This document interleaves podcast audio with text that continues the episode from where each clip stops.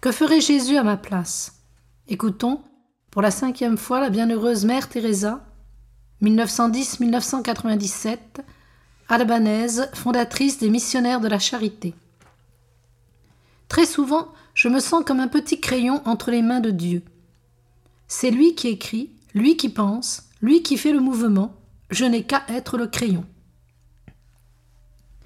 Cher coopérateur du Christ, vous avez dit oui à Jésus et il vous a pris au mot. Le Verbe de Dieu s'est fait homme, pauvre. Votre parole donnée à Dieu est devenue Jésus. Pauvre, d'où ce terrible vide que vous ressentez. Dieu ne peut remplir ce qui est plein. Il ne peut remplir que le vide, la pauvreté profonde.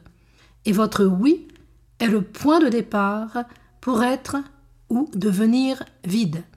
L'important n'est pas combien nous avons vraiment à donner, mais à quel point nous sommes vides afin de le recevoir pleinement dans notre vie et le laisser vivre sa vie en nous.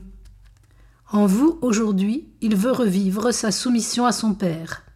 Permettez-lui de le faire, peu importe ce que vous ressentez du moment qu'il se sent bien en vous. Détournez les yeux de vous-même et réjouissez-vous de n'avoir rien, de n'être rien, de ne rien pouvoir faire. Donnez à Jésus un grand sourire chaque fois que votre rien vous effraie. C'est cela la pauvreté de Jésus. Vous et moi devons le laisser vivre en nous et par nous dans le monde.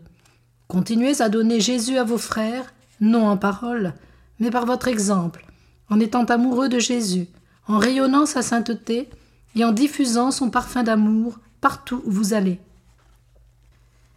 Merci de m'avoir rendu vivant la pauvreté de Jésus, le mystère de l'amour de Dieu.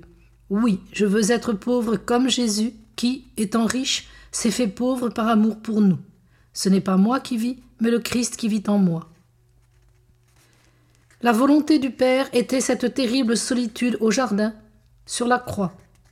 Il était complètement seul.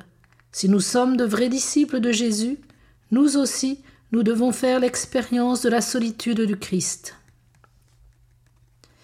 L'amour du Christ est plus fort que tout ce que nous avons ou sommes. Grandissons chaque jour davantage dans la ressemblance du Christ, afin que tous ceux que nous rencontrons, quand ils nous regardent, ne voient que Jésus à travers nous. Aujourd'hui, Dieu aime tant le monde qu'il vous donne, vous, il me donne, moi, pour aimer le monde, pour être son amour, sa compassion.